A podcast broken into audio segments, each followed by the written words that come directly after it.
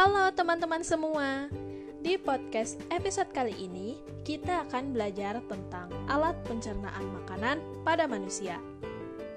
Manusia hidup memerlukan makanan untuk diubah menjadi energi, sehingga manusia dapat bergerak dan melakukan aktivitas. Untuk dapat diubah menjadi energi, makanan harus melalui proses pencernaan manusia memiliki alat pencernaan yang terdiri dari mulut, kerongkongan, lambung, usus halus, usus besar, dan anus. Yang pertama, mulut. Pencernaan makanan di mulut dilakukan secara mekanis dan kimiawi. Secara mekanis dilakukan oleh gigi yang mengunyah dan menghancurkan makanan secara kimiawi dilakukan oleh air liur yang mengandung enzim petialin yang berfungsi mengubah zat tepung menjadi zat gula. Yang kedua, kerongkongan. Dari mulut, makanan yang telah dikunyah masuk ke dalam kerongkongan. Dengan gerakan peristaltik, makan didorong menuju lambung. Yang ketiga, lambung.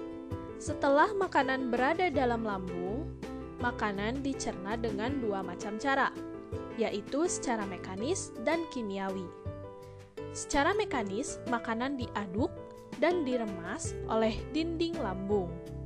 Secara kimiawi, dilakukan oleh enzim lambung yang disebut pepsin dan renin. Yang keempat, usus halus.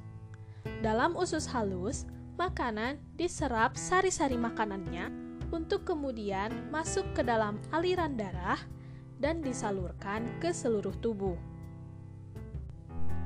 Yang kelima, usus besar.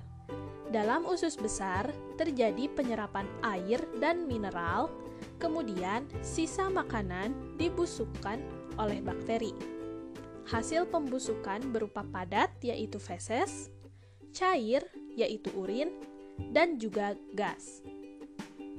Dan yang keenam, anus. Bahan pada sisa makanan yang telah dibusukkan dikeluarkan melalui anus.